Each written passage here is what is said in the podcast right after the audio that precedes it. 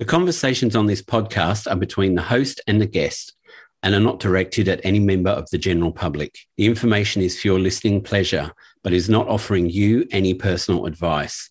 If you have heard something that you feel may be relevant to yourself, please visit your medical practitioner or mental health provider. Hello and welcome to Life Changes You. My name's Daniel.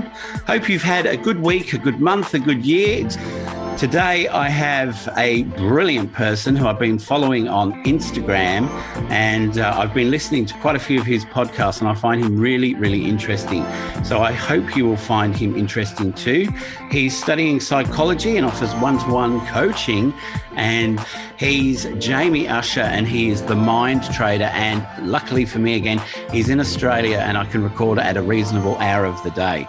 So hello, Jamie. How are you? I'm good. Thank you, mate. Thanks so much for having me on. Pleasure. Look, it's my pleasure. I think I said to you, I've listened to quite a few of your podcasts and I really love the way you have conversations with people, interview people and get all that information out in a way that's easily digestible to everybody. Yeah, thank you. I guess, yeah, that's the way I like to do it because I guess that's the way that I like to consume things. It needs to be simple. It needs to be snappy. So I try to do it that way. That's good. So tell me a little bit about yourself now. You're studying psychology? Yep. Yeah, studying psychology, just finishing my fourth year or my honours in psychology now. Finished it about a month or so. And then applying to go into masters for that because my dream is to be an actual accredited psychologist in Australia. So I've got a bit of time to go. But look, I've been studying 8 years part-time while I've been working full-time. So look, to be honest, I love the idea and like I not just love the idea, like I really want to be a psychologist that bad, even though they said it was going to be another 5 or 10 years, like I'd grit my teeth and still have to do it. But, you know, I just really badly want to be a psychologist. So that's why the journey's been so long. And yeah, that's what I want to do. And what made you come up with the idea of the Mind Tradie podcast? Well, so the Mind Tradie, well, how can I explain it? Well, I used to be a tradie myself. Prior to me losing my vision in 2010, or most of my vision, like 90% of my vision, I used to run my own business as a tradie on the Mornington Peninsula in Victoria, in Australia. And then I kind of went on my own journey of developing myself and I guess improving mental health to, I guess, ultimately deal with a really tough situation that was happening. And I realized, well, if I'm doing this and I've had this kind of tough thing happen and I've had other tough things happen, I think maybe I've got a bit of a story to tell with people, but also I've got a bit of a knack for motivating people and wanting to motivate people. And people seem to generally sometimes get motivated by what I say.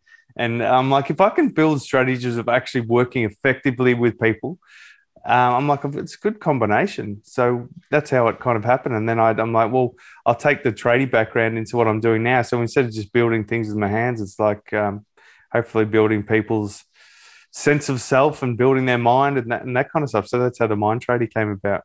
Wow, I love that. I love that rebuilding people's minds or helping them build their minds better. Yeah. Look, I like your updates on Instagram at the Mind Tradie where you're walking through a park and you're giving some sort of pep talk. And it's always so good, you know. I mean, I'm not one for running about or going on long walks or whatever, but when I see, I always think, oh, I should actually go and have a walk. Yeah, I think there's something really valuable in getting the body movement, getting the creative juices flowing. And I could nearly say that I could, if I wanted to, even though I probably shouldn't because otherwise I'd be posting twice a day, but and people get sick of it. But I could probably nearly think of something to record myself talking about every time I go for a walk because I walk probably 10 to 15 kilometres a day because I don't drive a car. And I just think there's something so valuable in getting that body movement and getting the mind moving. Like there'd be a connection between having your heart pumping and getting the creative juices flowing. Sure, I'm somehow there'd be a scientific reason for that, but I just noticed that a lot. So yeah, I love whether it's early morning or nighttime. I just love going to walks, getting inspired to do something and say something. I'm like, oh yeah, that could be something someone could get something from. I'm like, if I get something from it, like I won't do it just because I think somebody else will. I'm like, if I think this is a good thing to say, if I get something from saying it, I'll put it up, and hopefully maybe someone else might as well. And look, I can tell that you're studying psychology, because you explain things the same way I do. I explain them so broken down because I think people aren't going to understand what I'm talking about. Yeah, but that's exactly what we mean is that, yeah, when you're out walking, and I remember in my early 20s, late 20s, going for a walk with someone who was not very happy with their life. And, you know, we're walking through... just along a creek, I don't know, forest, wherever, outside. And they were saying to me, why do you go walking? And I said, because I like, and I didn't know about mindfulness back then, but I like listening to the birds and the dogs barking and people talking and the cars in the distance and hearing the trees rustle as the wind blows through. And they're like, my God, you know, you think of all this stuff. And I said, but that's what you want to be. You want to be immersed in what you're doing. And when you're walking and you're hearing all those things, it's a sensory overload, which is great, because you're not having a great time because you're worrying about all this stuff. But if you focused on what was around you, you'd find that those worries would actually dissipate. Well, exactly what you're talking about was, I think, how I really positively immersed myself in what was happening to me back when I was losing my vision, because I was able to have gratitude for those things that you just talked about, even though I couldn't see them. But I would go on long walks, still on the path that I walk on today, because I still live in the same area. And I'm like, okay, I might not be able to see what's happening, but I can still feel the sun. I can still hear the leaves on the trees, and I can still hear the birds. And like that just immerse myself in this real gratitude for, even though I was in a tough situation, but I was still able to like experience that kind of stuff. So that really helped me. And that's where I'm like, I feel so lucky that I was able to have that kind of mindset, like what we were talking about before, mindset. Yeah. Like that was just a natural thing. I didn't have to force myself to do. I don't know. It was just there. And I'm like, well, if I can experience things like this and these things kind of come natural to me, well, I think other people might need to be able to learn from these things I've been able to go through, you know, and I can teach them if they're wanting to hear them, you know, and because it really helped me in that time, which was obviously a pretty tough time to be able to walk home or go on a walk and go, oh, you know what, I'm really lucky, even though I had a pretty massive thing happening. I'm like, yeah, there's something happening there. I feel pretty lucky. So do you want to say what actually happened when you found out that you were losing your sight? What happened beforehand that made you think there's something wrong with my eyes? I need to get this checked. Yeah, that's actually a really good question. So what would happen is when I was doing my business as a tradesman, so I used to do frameless glass and splashbacks and this kind of stuff and mirrors. And I would say, like, I'd do the measurements during the day, and then at nighttime I would come home and draw them all up on the computer, and then I would do my banking and all that kind of stuff on the computer every night.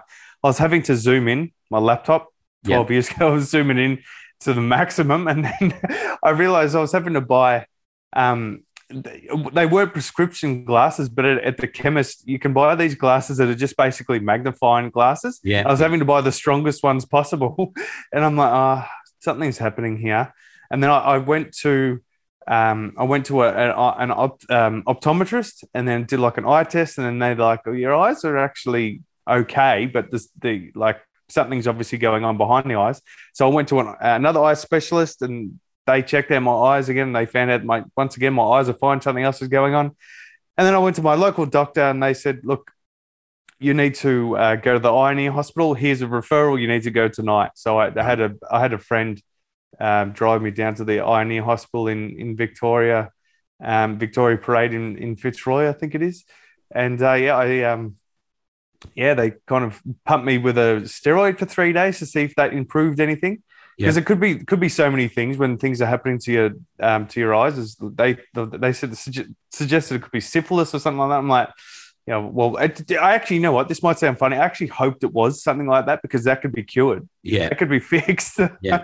There's not many times in my life I'm going to be hoping for something like that. But that's how I found out. Anyway, so I found out by doing my banking and that on my computer, and my tape measure was getting harder to read. The car was getting harder to drive, and it was getting harder to drive at nighttime and that kind of stuff. And then over about a 2-month period, I'd lost about 90% of my vision in about 8 to 10 weeks. So how did that feel, going through that from the time when you go to the Eye and Ear hospital to when 8 weeks later where your vision is deteriorated a lot more. Yeah. I mean, it must be so scary to think, and especially, I guess, if the doctors haven't actually given you a diagnosis of what it is yet. Yeah, it was scary, but I think maybe because I was stubborn and young, and I was kickboxing at the time as well. I guess I had a fighter's mindset where I'm just like, no, I'll handle this. I'll be all right. And plus, I grew up, which we might be able to get to later. I grew up in an environment where I was 100% reliant on myself emotionally. And I'm like, I'll be all right. I'll be all right. I'm just going to make sure I'm all right. So, yeah, it was scary. Yeah, it was tough. But maybe there was a bit of a blank thing that came over me where I was just like, no, I'm handling this. And then I'll handle how scary it is later or when I'm on my own. But maybe I'll put on a bit of a facade for people maybe that I was how positive or how, you know, how well I was handling it. I don't know. It's a bit of a tough one to explain because realistically, I was speaking to someone about this the other day. I've had tougher things I've had to handle. Things that I found tougher to handle where I broke up with a girlfriend 10 or 12, and about 14 years ago. And this is prior to me losing my vision. And that 6 month relationship or 5 month relationship was harder for me to handle than me losing my vision. Wow. And so that tells me that something wasn't right. As in that me realizing that my vision issue where I'm like, no, I'm okay. I'll be all right. And, you know, not losing my job, but giving up my business, giving up the ability to fight, giving up the ability to drive and all that kind of stuff.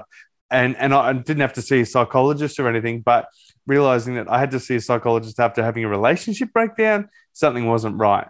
But it kind of gave a bit of context that, well, how did I handle that situation with my vision? And I'm like, I don't exactly know how I handled it, but I know that being grateful for what I had still really helped me get through it. And that's probably what put me on the right track for me to go, no, you know what, I'm grounded. I'm going to be grateful for certain things that I still have. And then, yeah, that probably helped out a whole lot. It was scary. It was tough. I had dark days, you know.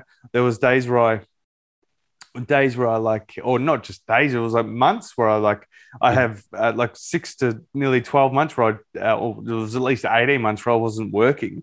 And what I was trying to do was focus on trying to get work, trying to get money. I was literally spending a lot of my time writing letters to newspapers and that kind of stuff to try and find myself work. Yeah. It was the hardest thing about losing my vision wasn't the physical loss of vision because there was no pain attached to it. It was the fact that I couldn't drive my car anymore. It was the fact that I couldn't read my tape measure anymore. It was the fact that I thought I wouldn't be able to pick up girls to go on a date and all that kind of stuff. That's the hardest part. Yeah. And the things I was saying to myself wasn't I never said why me in any way. And I will literally never say why me about any situation ever that happens to me in my life because my brain isn't wired that way.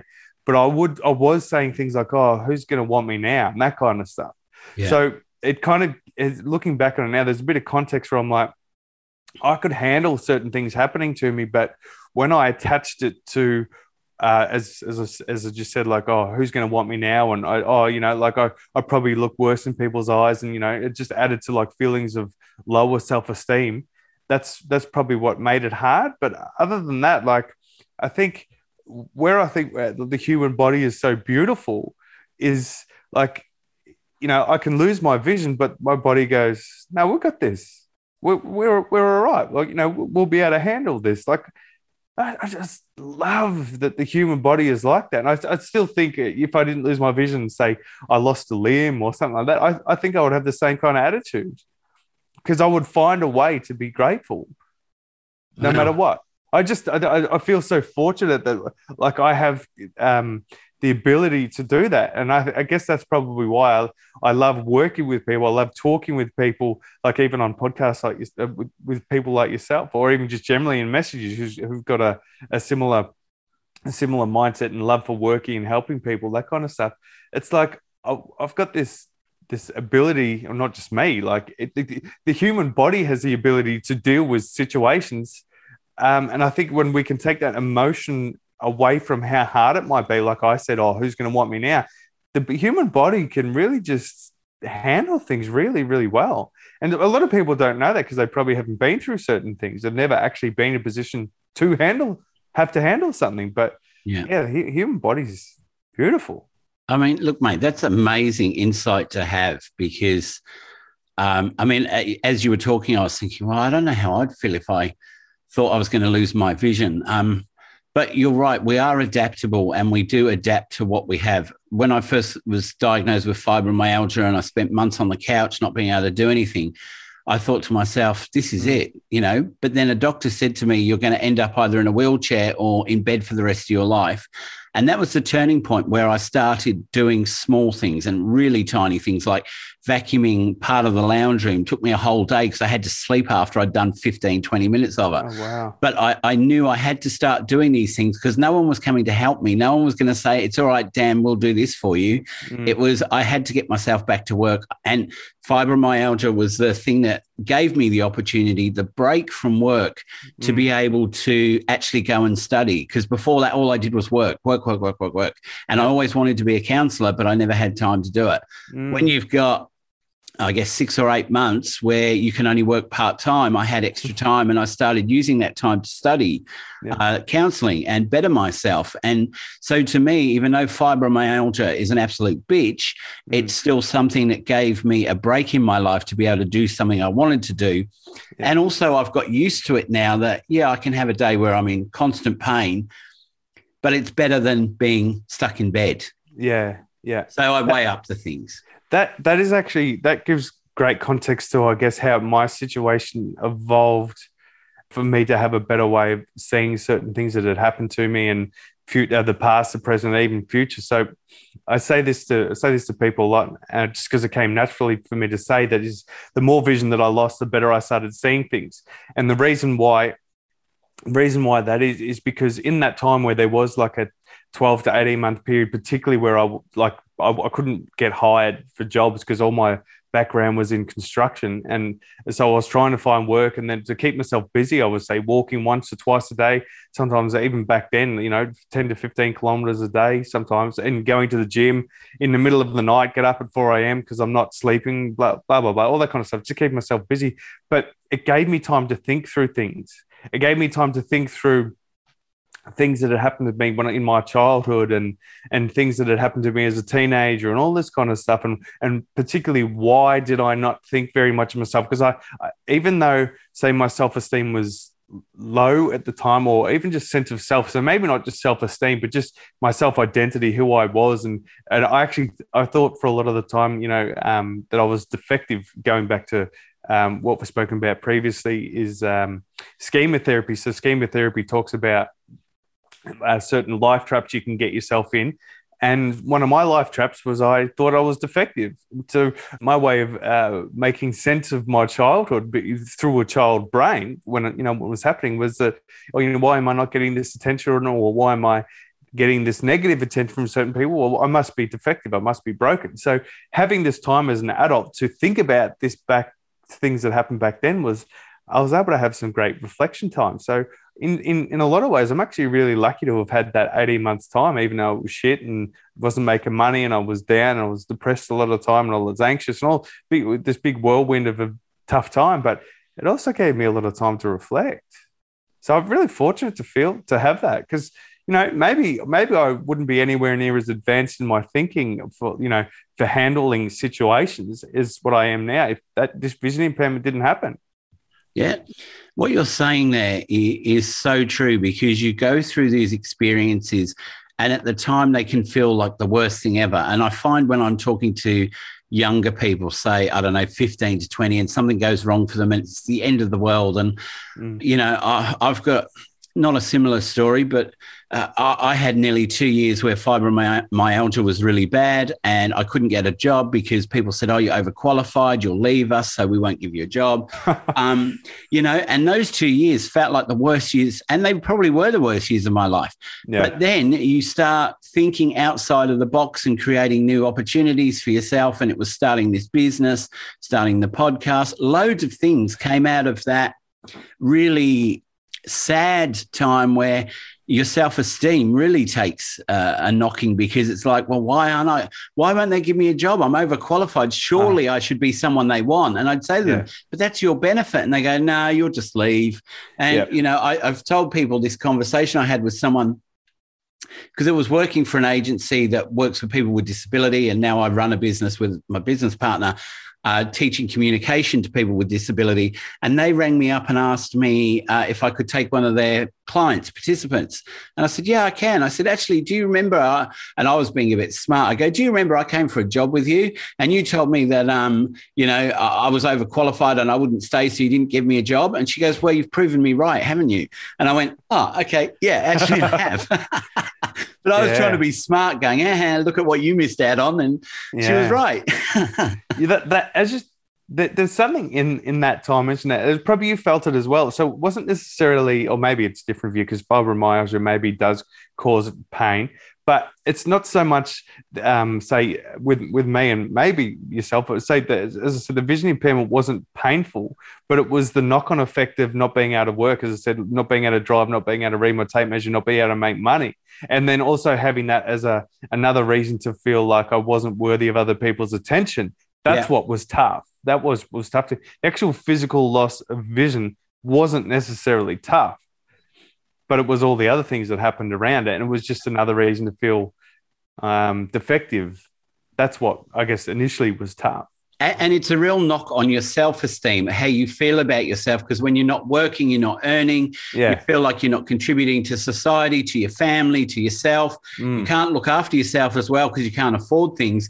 And like I like to think of, I used this terminology a little while ago, social esteem. So your self-esteem gets a knocking, but then it's also like you don't really want to associate with your friends because in social situations, they're doing all the things they normally do. And if you turn up, you might be the person who doesn't have much cash. And they're like, no, come, it doesn't matter. But you know to yourself it matters, and you feel a bit socially isolated. Yeah, 100%. And that's actually one of the really cool things about self-esteem, particularly that I've learned, is like the self-esteem in different areas. Like, you know, there might be self-esteem in the home, there might be self-esteem in your job, and, you know, have self-esteem in the gym or whatever it is. Like, there's so many different areas because you know, like, and you can, some people have been stronger in different areas and, you know, and that kind of stuff. So it's like, that's one of the really cool things I've been able to learn is because I've realized my self-esteem wasn't great or my self-identity wasn't great. So I kind of went on that was one of the first things I started working on prior to me learning any study, having any study or anything like that. I'm like,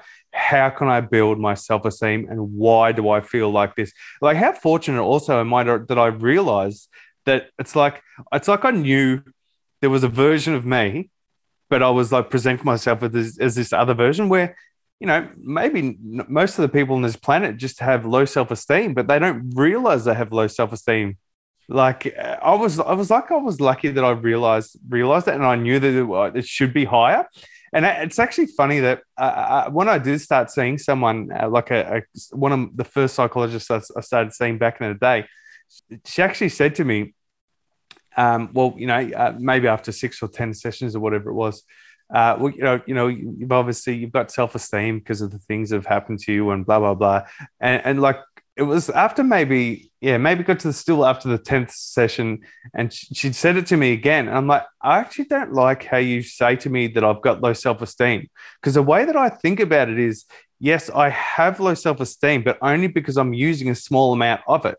I have self-esteem, but I'm actually using a low amount, but I can have high self-esteem. But if you tell me I've got low self-esteem, you're almost telling me I have low self-esteem, but looking at it different ways.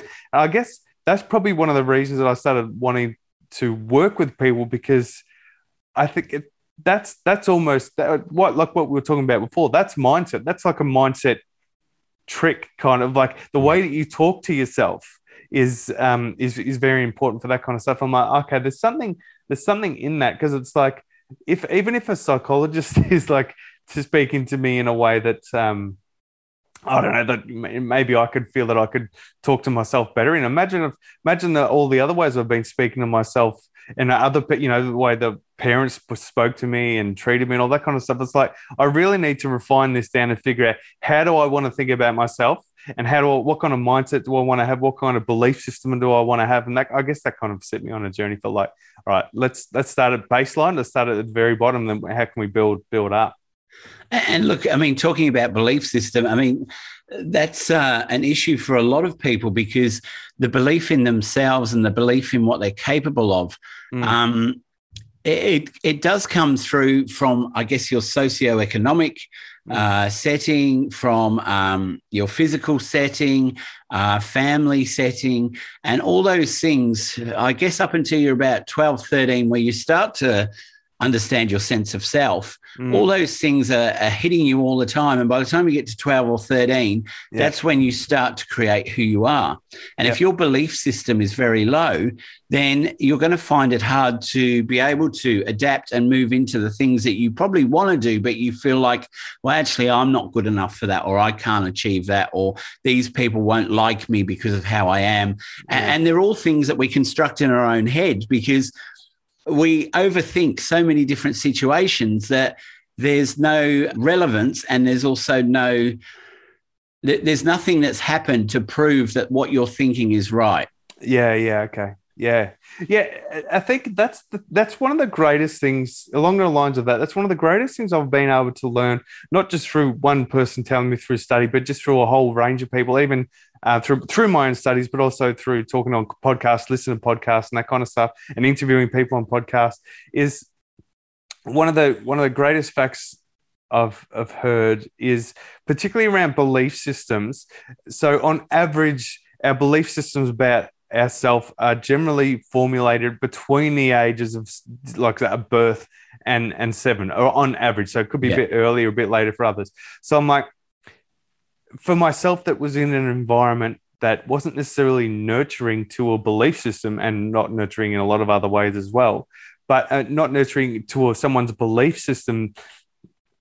Like, imagine how many other people there are out there that they may not have necessarily have had to go through like a negative childhood experiences, because you don't necessarily have to have negative things happen to you to have a not so good childhood. You just may not have received positive attention. You may just not have received any attention, and that may be not so good as well. So where I guess distress for people can come in due to their belief systems, there might be things that they want in life, but their belief system about who they are and what they can achieve doesn't match that. And if your belief system doesn't match what you want, you're not going to achieve it. No. And therefore you'll have distress in your life. So that's why I try to, I guess, when I'm working with people, whether it's younger people or people of any age, I say to them, question everything. Question your belief system. So how do you feel about yourself? How do you feel about the things that you're doing and you've done and what you want to achieve? And do they match who you are and what you want and what you want to do and all that kind of stuff? And if for some reason there's an imbalance there, or there's a discrepancy there, and this, I think this is in humanistic theory, where if there's a discrepancy between the ideal self and the actual self, that's going to cause distress for people. But how can that gap be closed? Yeah. And it's like, it's sometimes the gap might be small for people, or some might be huge. And like for me, it used to be huge. The ideal and the actual used to be very, very a large discrepancy. And it's like, how can we change this? But it's people's belief systems about themselves that can help change it. So like if you grew up, or if you or I or anybody grew up in a world where it wasn't necessarily a nurturing environment to somebody's belief system, that doesn't mean it has to stay like that. But if our belief systems were formed between the age of, say, 7, think about it. For people, it'd be good for people to think about what was happening in that time, and was it necessarily nurturing for that kind of stuff, or do we need to do some work on it? But most people probably never question that. Most people probably never go, oh, my belief system probably isn't that great, but what can I do about it? Or was what was happening in that time of childhood, you know, did it help me have a good belief system? Now, most people never think about that because they're unaware. But exactly, what unaware. Yeah. What happened in that time ultimately is probably influencing what is happening to you now. There are those out there that say, you shouldn't focus on the past, you need to focus on the future. as a psychologist, or almost a psychologist, and as a counsellor, I mean, we work with both. We work with the past and we work with the present and we work with the future. Mm. So we can set goals and we can say, what do you want to do? What do you want to achieve? This is this. And then we can go back into the past and go, okay, so this is something that happened to you.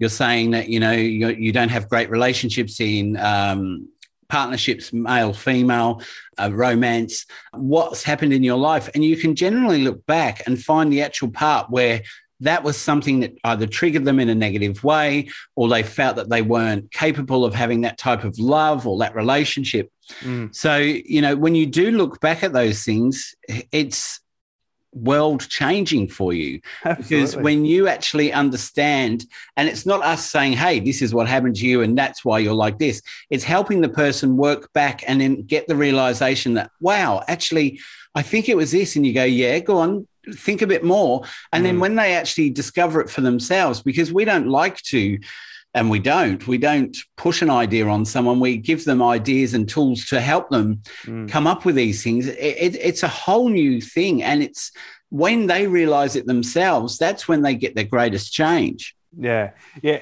exactly. That's the thing. When you can kind of lead someone by down to the path that they need to find themselves by giving them strategies, not by taking them by the hand and like dragging them to that path. It's like when they can have those realizations those realizations that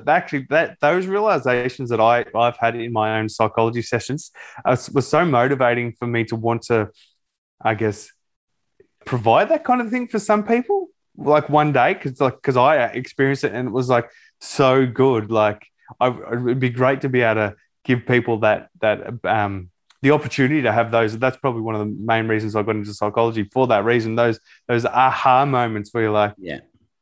Yeah. And it's not just about like you going, oh, yeah, your childhood wasn't that great and, you know, and this is probably what happened and why you think like that. It's like, yeah, when they can, we can talk to people like that, but it's like when they can start putting things together, whether it's in that session or when they walk away from that session and kind of, yeah, their narrative starts to change. That's, yeah, it's like I love having that myself. And also if I could provide that for someone, that would be the best thing ever. And I know I will. I've probably, hopefully, even in some of the stuff I've done already, I've hopefully been able to provide similar things like that, but doing it in the sessions more professionally would be really, I don't know, what I'm really motivated to do. Look, I studied Gestalt therapy when I was studying and I understood it all, did it all, but it wasn't until a mentor tutor said to me, come on, let's do a session in the empty chair. The empty chair is where you sit opposite an empty chair and you play both roles. So me and then someone else opposite you, and you talk to them and then you swap seats and you talk back. And I said, no, it's not going to work. It's going to be a load of shit. I know it's just an empty chair there. But when we got into it, of the character I was talking to, I got emotional in both characters. And I realized how powerful this tool was that I'd studied and I knew it inside out, but I just hadn't seen it in action. And when I actually did it and felt it and saw what it was like, I had a few realizations there and I was like, my God, how good is that? And she said, I told you, you need to do these things yourself to be able to see how powerful they are for someone else you work with. Mm. And I did do it with a friend of mine who had an issue with her mother back in the day. Her mother was not a great mother, quite abusive. Mm. And she burst into tears and we had all this stuff we talked about. And she went home and then she rang me and she said, I'm really upset and I feel really tired about what we did. A couple of days later rings me and goes, actually, that was really good. I don't feel as overwhelmed by what happened in my past and I'm not thinking about what happened to me and what I could have done differently. I feel like a bit of it's been lifted. And I said, look, I can't actually tell you exactly what happened, but seeing you sit there and talk to your mother and then your mother talking back to you and listening to that conversation, I could see that things were changing. And sometimes it can be that you spend a few days, a week afterwards feeling really crap about it because it's so intense. But as you work through it, then you start to realize that was a blockage that you needed to move. Yeah. Those kind of things. Like I think there's obviously a mixture of like what we can give, whether it's as counselors or psychologists or whoever you are, as we spoke about before, whether it's life coach, it doesn't really matter. Like if you've got a skill, like obviously that's good, but it's more about I guess the amount of effort as well that people as the client is putting in. So, but a good mixture of like a good therapist in some way, whatever it is, as a coach, counselor, whatever, psychologist, and then someone who comes in with an actual like bit of an urge to want to change, to talk through their story and you know, release those blockages, whatever they may be. Like that's a bloody great combination. When you've got, you know, when you've got that happening, you can make some pretty bloody good changes happening. Look, I had a conversation with someone on a podcast probably about a month ago, and we were talking about life coaches, and, you know, life coaches are the new sort of buzz person to be around. And we sort of went, well, actually, if we think about it, it would have started as psychiatrists, then psychologists, then counselors, then life coaches. There's going to be someone else that comes along soon that not replaces life coaches, but is the new buzz thing, because, you know, we're always dissecting all these different things we can do with behaviors and thinking, and someone will come up with a new concept for someone who can work at it and teach. I mean, it's the same in psychology. There's psychology as the big umbrella, but then there's cognitive behavioral therapy. There's solution focused therapy. You know, we've got, I don't know, maybe 100 therapies underneath that. Yeah. And there's probably about 10 or 15 that are the major ones we use when we're counseling. But there's always new concepts and new ideas, which is what's great, because it's forever changing and always creating new pathways to train people in different ways. Yeah, that's very true, and I guess that's the thing. Yeah, then maybe there is going to be something else out there. I guess what, as long as it helps people, as long as it's effective, and long as it does it in a healthy way, I guess. Yeah, like I'm fine for that. But I guess we as we were discussing before, we're gonna. I guess we try and come from an effective background. Like we want to. I think same as you with your counselling and me with going down that psychology path. I think we feel comfortable with that, maybe because we've experienced that ourselves. They're the ones we want to go. That's the avenue we want to go down, and maybe that's why I'm I guess so passionate about psychology. I find it's got such a strong background. And that's why I want to stick to that kind of stuff. And look, I think on a personal level, studying these types of things, I mean, it changed my whole way of thinking about life and about seeing how different behaviours affect different people. And I've had people over the years say to me, are you analysing this conversation? And when I first finished, yes, I was analysing every conversation, trying to work out what was going on. But I think as you get further into the psychology field, you're analysing people without even knowing you're analysing them. And you might be talking to someone and you go, actually, what you just said then, that's actually not working for you.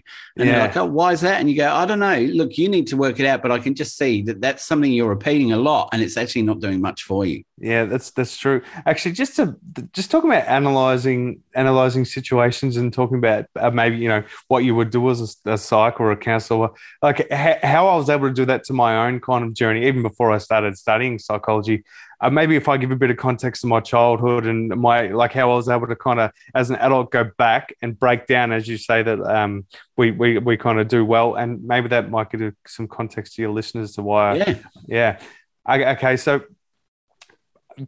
my vision impairment wasn't the biggest thing I guess I've had to deal with in regards to, say, blocks in my life. So that was, if anything, as I said before, my vision impairment was the thing that helped me see better in who I was and how I was and what I was doing. But the real blocker to who I was and what was stopping me from, I guess, ultimately being happy was how angry I used to be. I used to be incredibly angry, but I'm not angry as in like tantrums and smashing things, but I would just be like, I'm angry when something would happen. And like, it wasn't necessarily completely negative, but I would just be like, it was the same kind of thing. I'd be getting angry. Nothing was changing. Angry. Nothing was changing. Something happened. I would get angry, or I'd get angry and I'm going to get that person for doing me wrong. And I'm going to, you know, because when I was younger, I would get violent with people prior to being a kickboxer. People that did me wrong, but other males, I'd be, that's how I used to handle it. But that wasn't going to get me where I wanted to get to. Like, it helped me fuller at times. It served a purpose, but you know, for what I, you know, being as someone who wants to be a counselor or a psychologist, like I obviously can't be being like that anymore. Like I've got to advance from that. But what I realized was why I was so angry was because like it was just a release. So anger is, for men, anger is a great release for whether of feelings of depression, feelings of anxiety, or feelings of anything. It's like we my analogy for it is like we've got a bucket inside us where like everything that's happening to us, like it drips into the bucket on, you know, whether it's a daily basis or whatever it is. And anger is us just emptying that bucket, but the anger doesn't actually fix the leaking tap. It just it releases what the bucket has caught. Yeah. So I'm like, how can I fix the leak then? You know, how can I really go back into like, why was I ultimately angry? So this is what I've been able to kind of fortunately find through my own studies and therapy, my own therapy, that kind of stuff. So particularly we've spoken about before with schema therapy. So schema therapy talks about there's certain things that are going to lead a child to be angry, and I guess ultimately why an adult might be angry. So their unmet needs as a child. So I had definitely unmet needs as a child, which were, you know, safety. I didn't really feel safe physically, emotionally, because of domestic violence that was happening, and even both parents who were split at the time I was born, and they both had partners when I was born, like partners turned into new husbands or wives, and they didn't give me much love and attention either. Like it was like everybody had like, say, feelings of, say, no self-love or no real self-esteem. It was just the way it was, just my family kind of the dynamics back then. And yeah. Because they didn't think very much of themselves, and they still don't to this day, my mum and dad, and, you know, they just don't, they don't have the capacity to have self-love really, yeah. or a very high amount. Well, they don't, that means they're not going to be able to show it.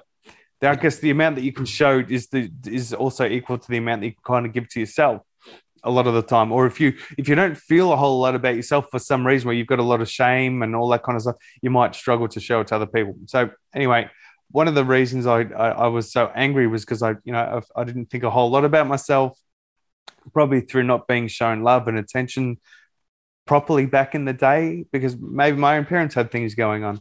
And to be honest, I actually suspect that they probably have their own kind of personality disorders going on as well. That's probably a bit of a too much of a diagnosis, but from what I know about that kind of stuff, I wouldn't mind suspecting that my parents have both have, and they're not going to listen to this, so I can freely say that. But it's just people with that kind of stuff, they struggle to sometimes give love in that yeah. way, but also. Both my parents have this ability to not take any responsibility for certain situations. And then I'm like, okay, that makes a lot of sense too. And so, you know, growing up in that kind of world with, parents that are like that, it's no wonder that I didn't think a whole lot about myself, and kind of had unmet needs emotionally and that kind of stuff. And ultimately, I guess probably what I was feeling and why I was so angry is because I had a belief of rejection. That my upbringing taught me that I was going to be rejected because I was defective. I was broken in some way. That's why people weren't giving me attention, and my parents weren't giving me attention. And that I just carried that from childhood into my teenage years, and then into adult years. And like ultimately I was getting angry at myself for that. Like, why are you defective? Why can't you change it? Why like what is it about you that this kind of thing's happening? And so that's kind of my one of the reasons for my anger, and that's pretty hard on you that yeah. you carry all that blame, even though it's not your fault, but you blame yourself for why people are the way they are, even though you probably don't have anything really to do with it. I didn't, and now I probably, because I don't carry anger anymore, is because I had breakfast with my dad this morning with my daughter, and I think because I can now feel sympathy for them. Like, if anything, rather than being angry, like I used to be so angry at my dad that I wanted to get physically violent with him. And there's been times where if he had said what he'd said to me over the phone, if he was saying to me in person, I would have got violent with him. Right.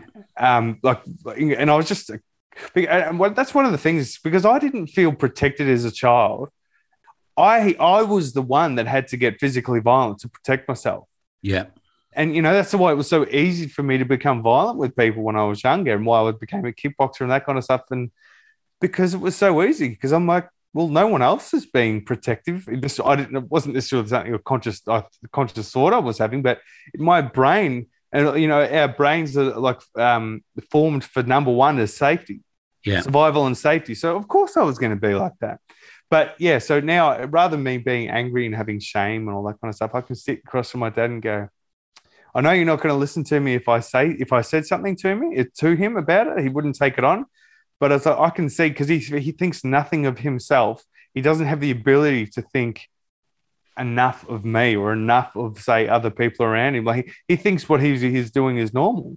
Yeah. Like even today, like I'm 38, he still doesn't ring me and go, oh, how's your studies going? Or anything like that. He's never asked any question like that, and I've been studying for nearly 10 years. Yeah. But fortunately enough, he's good enough with my daughter. Yeah. And so that's where I have a relationship with him around that. So I don't have to bring up past stuff anymore. Like sometimes I feel like I need to, but no, it's more my relationship that I have with my mum and the relationship I have with my dad is purely based around their relationship with my daughter, my 7-year-old daughter. And that's good enough.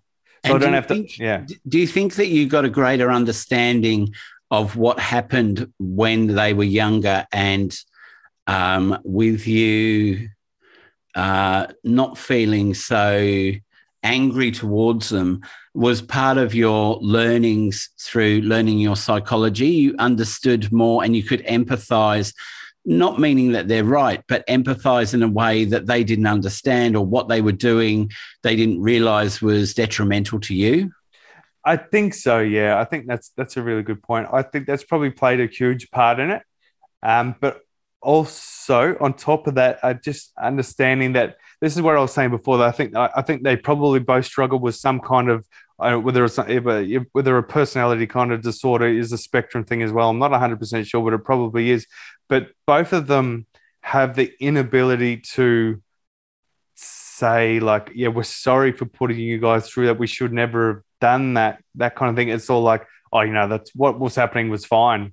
You know, like the domestic violence was fine and it's like making more about themselves. Do you think they actually don't understand what they were doing was bad, though? Do you think, like, in their brain, I think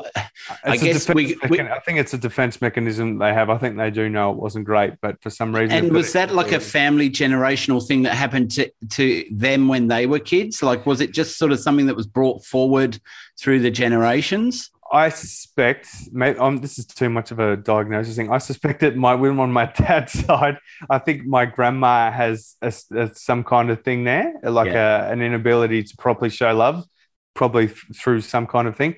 But with my mum, so her dad died when she was, say, 8 years old in a car accident they had back in early 1960.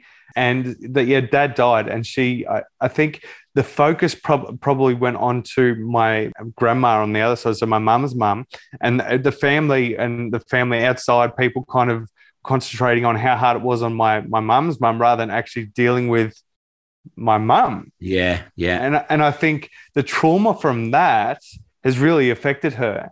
Yeah. And I think that's led her to have certain issues that she's probably had the inability to deal with. So, yeah, I have sympathy for them there rather than being angry. And I guess if you go back to the 1960s when your mum was young, I mean, back then it was almost looked on as kids were resilient and you had to look after the mother-father.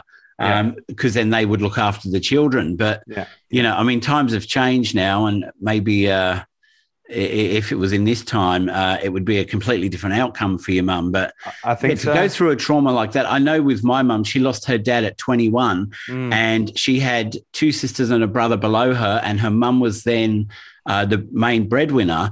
And she said she found it really difficult because her dad had gone, she'd lost at 21. Her mum was at work all the time. She was looking after the kids or expected to look after the kids. And she was also trying to find her way in her own life. And that's why she feels that she's got anxiety now, because back in her 20s, there was so much pressure. And also she felt like being the oldest child, she needed to step up into her dad's position and then was told, no, that's not your position, you know. I think, along those lines is probably how I felt with mum, because I must have unconsciously sensed that maybe I was the one that needed to help her think more of herself somehow. I don't know how I was going to do this, or I was the one that needed to protect her because, I don't know, maybe she wasn't doing it herself. Because, say, when I was 4 and she remarried this guy and he turned violent, I was the one that had to protect her, I guess, physically and emotionally. Like, that was... yeah, there wasn't a conscious decision I made, but obviously I picked up on something. I picked up on something that said, well, for you to be safe, for me to be Jamie safe as a four-year-old or five-year-old, well, you're going to need to take this on. But just going back to that, with mum and her dad, I think maybe she felt that she needed to just have any man in her life when, you know, and that's why she had chose men that she did. Because even my real dad, even though he wasn't violent, my real dad left me when my mum was 6 months pregnant with me, yeah, and on her birthday.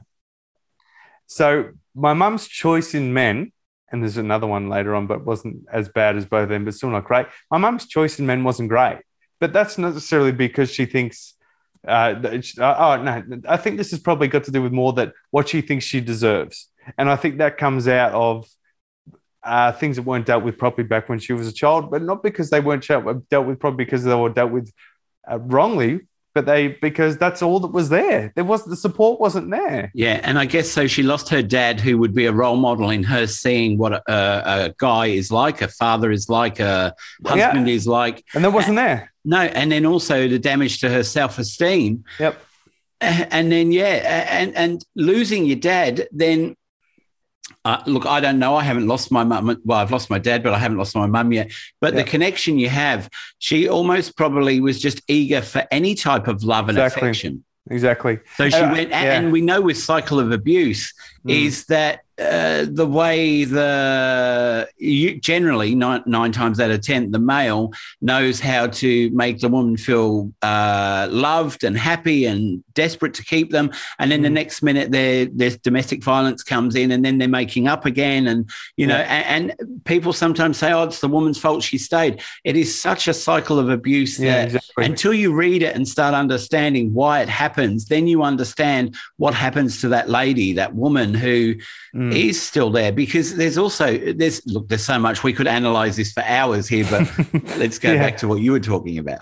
Yeah, I think exactly. And probably for that reason, it helps me understand that, like, how mum got in that cycle, but also how I got in that cycle as well. And even the cycle where it began of where my anger, resentment towards them for a long time, because say even through primary school, like I couldn't, I've told the story. I actually told it on my story as well on my podcast, where it got to grade 4 or 5, and when I was about 9 or 10, and I'd have to be in the car park waving to mum across the road to make sure she was all right. Yeah, like that kind of stuff.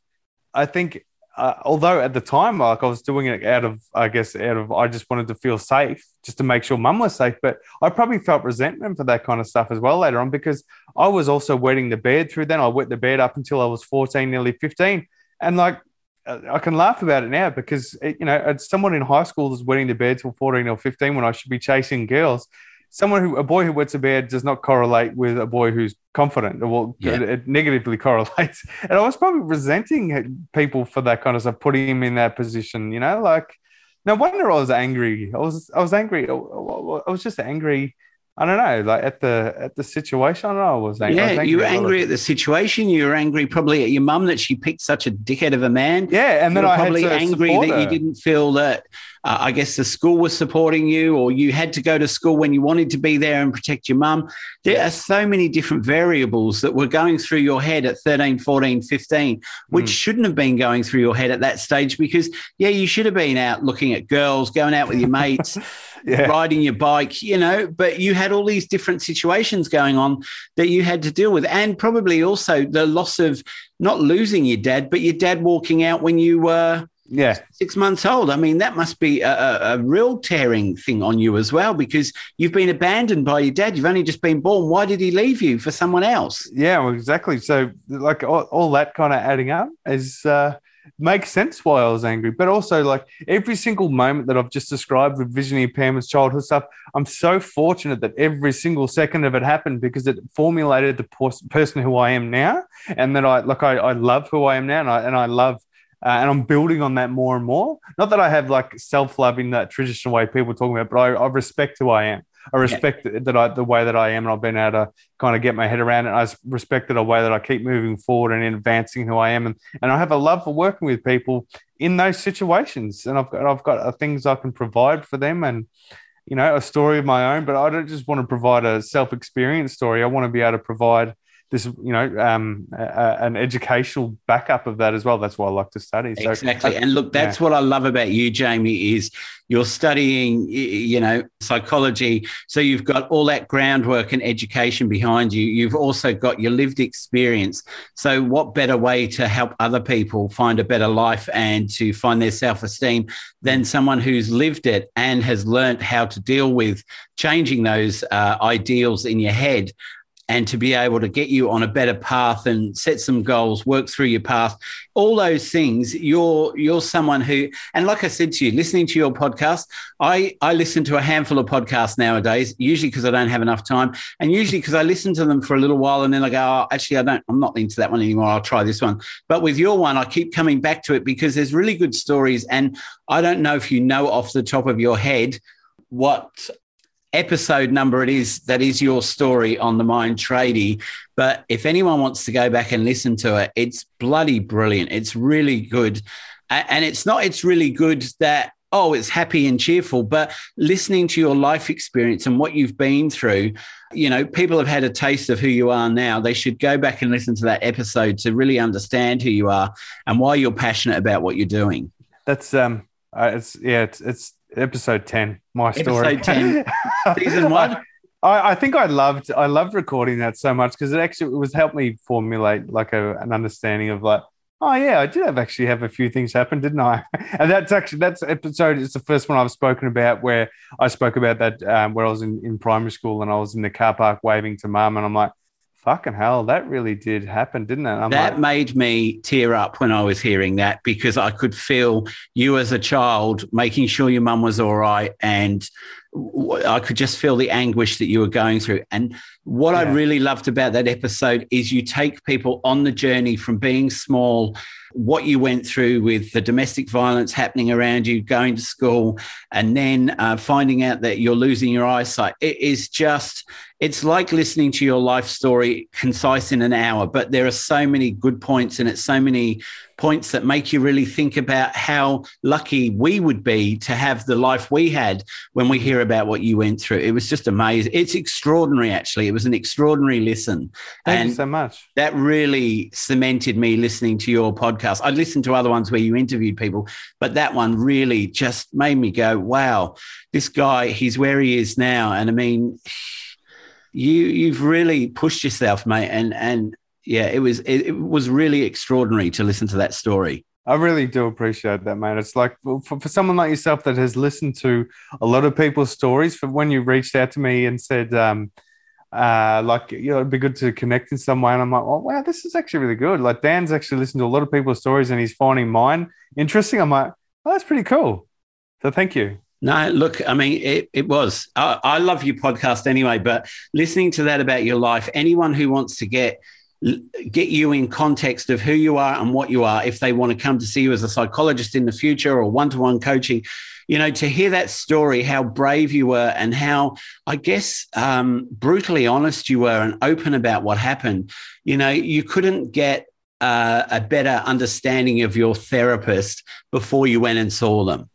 Yeah, thank you. Actually, I do. I guess I give a good idea of like how I would work with people. Like I would never like complain about anything that's ever happened to me. So I guess that's the kind of way I would work with someone. So it's like, okay, I'm going to hear your story, but I'm going to find something positive in it because every single person that has gone through anything, there's a special energy in that experience, and working with someone like me, I want to bring that energy out so you can better your life for your sake, and then maybe the sake of other people as well, because there's definitely an energy in everything you've gone through, and that's why I like working with people to bring that out in themselves, for their own sake and sake of the world around them too.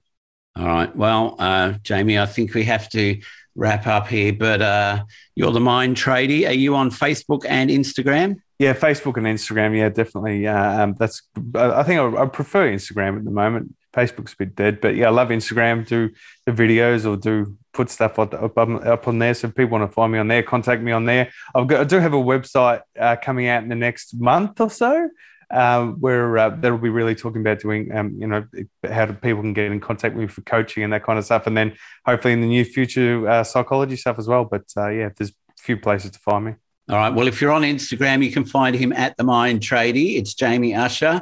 If you're not on Instagram and you want to get in contact with him, you can always contact me here at the podcast, and I can pass on your details to him, and then you can connect that way. But Jamie, it's been brilliant talking to you. I'm so glad we connected on Instagram and that I've listened to your podcast and you've come on and told people a little bit about yourself. I hope they go and find you on Instagram or Facebook or connect with your new website, because I think you've got a lot of information on your Instagram and positive stuff about your life. It's worth people going and checking you out and following you. Dan, thank you so much for having me on. As I said, it's been an absolute honor. You've had a lot of good guests on here. So to be amongst those people that you've had a chat with, I feel extremely honored. So thank you so much for me to share my story. So I really appreciate it. Look, it was brilliant, mate. I was happy to have you on, and I contacted you and asked you to come on because I just, after hearing that story, I just thought, God, this guy, he's going to go places, and I need to snap him up before all the big podcasts get him. Thank you. Well, let's hope so. Yeah. All right, Jamie. Thank you. You have a great night. You too, mate. Thank you. Thank you. Bye bye. Well, that was another episode of Life Changes You. If you want to contact us, we're available on Facebook, Twitter and Instagram.